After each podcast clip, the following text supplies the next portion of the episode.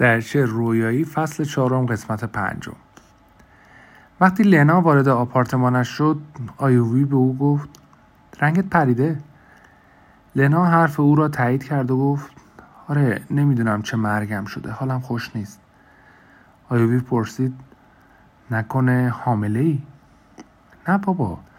لنا متوجه شد که آیوبی متفکرانه به او نگاه می‌کند. سن لنا برای بچه دار شدن زیاد بود. لوئیس و لنا به قدری سرگرم کار بودند که به این موضوع امروز فکر نکرده بودند.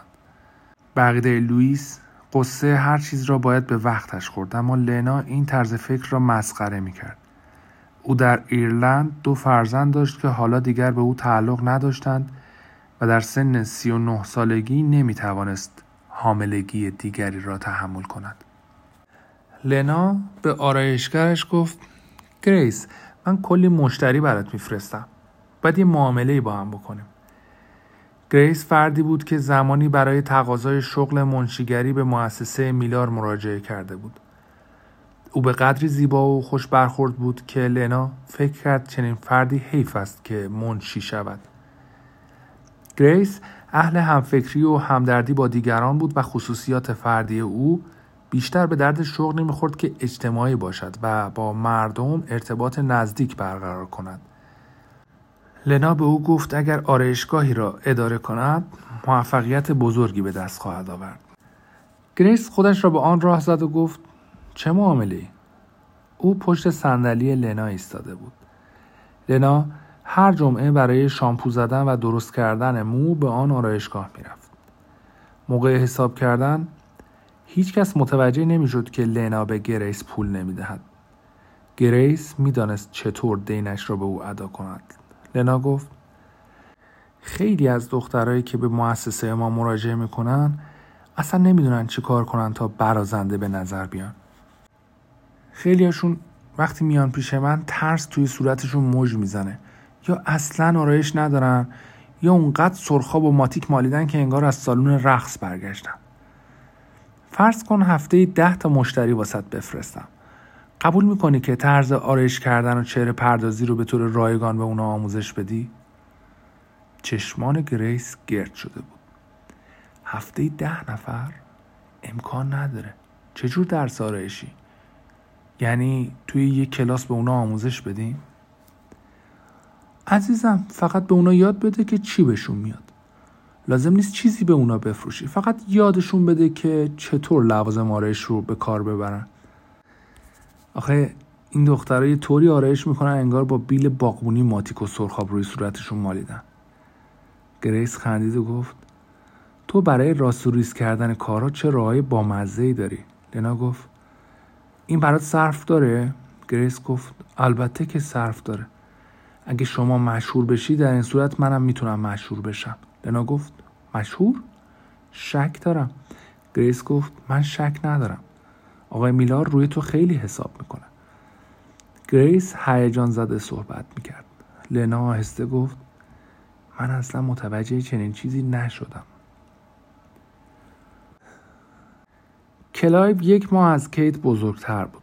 بنابراین با تمام شدن ماه او سیزده ساله می‌شد.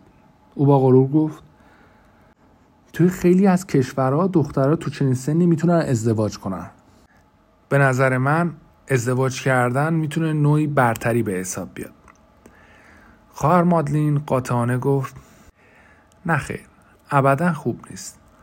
کلایف پرسید وقتی قرار باشه در هر صورت این کار رو بکنیم چرا زودتر نکنیم؟ کیت گفت خنگ خدا چون ممکنه با یه آدم عوضی ازدواج بکنه کلایف گفت خب توی هر سنی ممکنه مرتکب این اشتباه بشیم دخترها به خواهر مادلین نگاه کردند تا نظر او را بدانند. خواهر مادلین در حالی که آتش اجاق را به هم می‌زد گفت به هر حال همه اینا بستگی به شانس و اقبال آدم داره. برای چند لحظه سکوت برقرار شد. کیت پرسید خواهر مادلین هیچ وقت دلتون خواسته که ازدواج بکنین؟ من قبلا ازدواج کردم. کیت گفت ازدواج کردین؟ کلایف پرسید با یه مرد؟ نه با یه کلاغ بله خیلی وقت پیش بود. در همین اثنا غاز خواهر مادلین یواش یواش در میانه در ظاهر شد و این سو آن سو را برانداز کرد.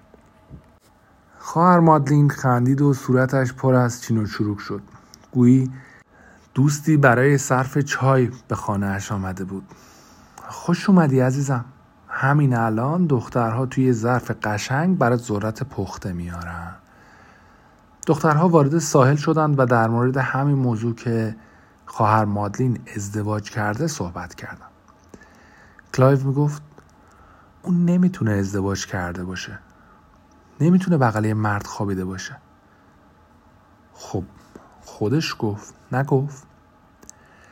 شرط میبندم جز ما دو نفر کسی دیگه اونجا نبود. کیت ناگهان گفت من خیال ندارم به کسی این حرف رو بزنم. تو چی؟ کلایف ناراحت و ناامید به نظر می آمد و گفت اون که نگفت این یه رازه و باید پیش خودمون بمونه. ازم نگفتم با جار بزنی.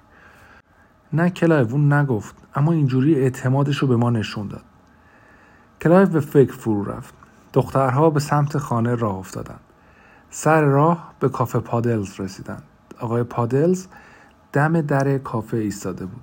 آقای پادلز گفت کی میشه که شما خانومای جوون بزرگ بشین و به کافه من رفت و آمد کنید؟ دخترها هر و هر خندیدن کلایف ناگهان گفت آقای پادلز چند سال بیشتر نمونده. دخترها تمام راه گفتند و خندیدند و در این فکر بودند که باید چند سال صبر کنند تا آمادگی رفتن به کافه پادلز را داشته باشند. کلایف گفت کیت شاید بتونی تولد 13 سالگیت رو اونجا جشن بگیری. می‌تونیم برای مهمونا دعوتنامه بفرستیم. توی دعوتنامه می نویسیم که دوشیزه کیت مکماهون در روز دوم ژوئن سال 1953 در کافه پادلز با سر وارد جامعه بزرگترها میشه. آنها نزدیک هتل بودند. ناگهان فلیپ آنها را دید و گفت انگار خیلی خوش میگذره. هر هر میخندین. کلایف گفت داریم نقشه جشن تولد کیت رو می‌کشیم. گل از گل فلیپ باز شد. جشن می‌گیرین؟ کلایف یهو گفت معلومه که نمی‌گیریم اون عزاداره اما این دلیل نمیشه که نتونیم دربارش خنده و شوخی بکنیم در لندن مردم خودشان را برای جشن تاجگذاری آماده می کردند و دم در خانه ها با پرچم آراسته شده بود. آیوبی سرگرم آماده کردن خانهاش بود. آیوبی به لنا گفت روز تاجگذاری روز بزرگیه. منم همینطور فکر می کنم. هم ببخشید یادم رفته بود که تو ایرلندی هستی. اصلا علاقه به روز تاجگذاری داری؟ نه خیر اتفاقا خیلی هم علاقه دارم. می‌خوام فراموش کنم که ایرلندی هستم این روزا به سختی کار می‌کنم خودم می‌بینم هر شب دیرتر از قبل به خونه میای زیاد کار نکن عزیزم البته حق با آیوی بود لینا تا دیر وقت در مؤسسه میماند و به شرکت های بزرگ نامه می نوشت و روش های کار مؤسسه میلار را به آنها گزارش می‌داد و به نامه های اداری رسیدگی می کرد. به خاطر فعالیت کاری زیاد لنا مؤسسه کاریابی میلار بی اندازه پرکار و فعال شده بود و آقای میلار در عرض شش ماه حقوق او را دو برابر کرده بود. لنا اصرار داشت که به جسی هم دستمزد کافی بدهد. آقای میلار ما یه گروه هستیم. من بدون جسی نمی‌تونم کار کنم. آقای میلار چشمان تیزبینی داشت. او متوجه تغییر ظاهری جسی و اعتماد به نفس او که ترسوترین کارمند مؤسسه به شمار می آمد شده بود. در ضمن آقای میلار می‌دانست که جسی پارک حامی مؤسسه میلار و وفادار به آن بود. آقای میلار می توانست دستمزد جسی پارک را هم افزایش دهد. لنا گفت آقای میلار من و دوشیز پارک می‌خواستیم بدونیم که آیا میشه به مناسبت جشن تاجگذاری ویترین ویژه‌ای درست کنیم و اون رو به معرض نمایش بذاریم؟ آخه توی ویترین چی می‌خواین بذاریم جسی با اشتیاق با آنها نگاه می‌کرد. این روزها نگاهش بی تفاوت نبود. بلوزی شیک و چسبان به تن داشت و سنجاق سینه ای که رویش کنده کاری شده بود آن را زینت می‌داد. جسی پارک در گذشته همیشه بلوزهای شلوول و یقه باز می پوشید. مدل جدید موی جسی و آرایش تازهش قیافه او را به کلی تغییر داده بود. لنا برای کارکنان زن مؤسسه میلار بلوز سفید، دامن آبی و یک دستمال گردن طلایی در نظر گرفته بود. لنا به آقای میلار پیشنهاد داده بود که حقوق جسی پارک را افزایش دهد تا بعضی از بعد از ظهرها کسی را برای پرستاری از مادرش استخدام کند و گاهی وقت آزاد داشته باشد. جسی سابقا با هر نظری که آقای میلار می‌داد بیچون و چرا موافقت می‌کرد و اگر خودی نشان می‌داد یا می‌گفت من می‌دانم یا مطمئن نیستم. اما حالا نظرش را با قاطعیت بیان می‌کرد. آقای میلار رنگ هایی که ما توی مؤسسه استفاده می‌کنیم شاهانه است. ما تصمیم داریم یه ویترین با رنگ های زیبای آبی و طلایی درست کنیم و عکس ملکه جدید رو توی اون بذاریم.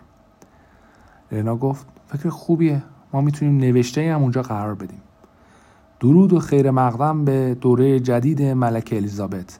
از طرف مؤسسه میلار که چشم به آینده درخشان برای تمام مردم دارند آنها این ایده را بسیار پسندیدند و هیجان زده شدند. لنا با دیدن این همه شور و شوق و اشتیاق بادی به قبقب انداخت.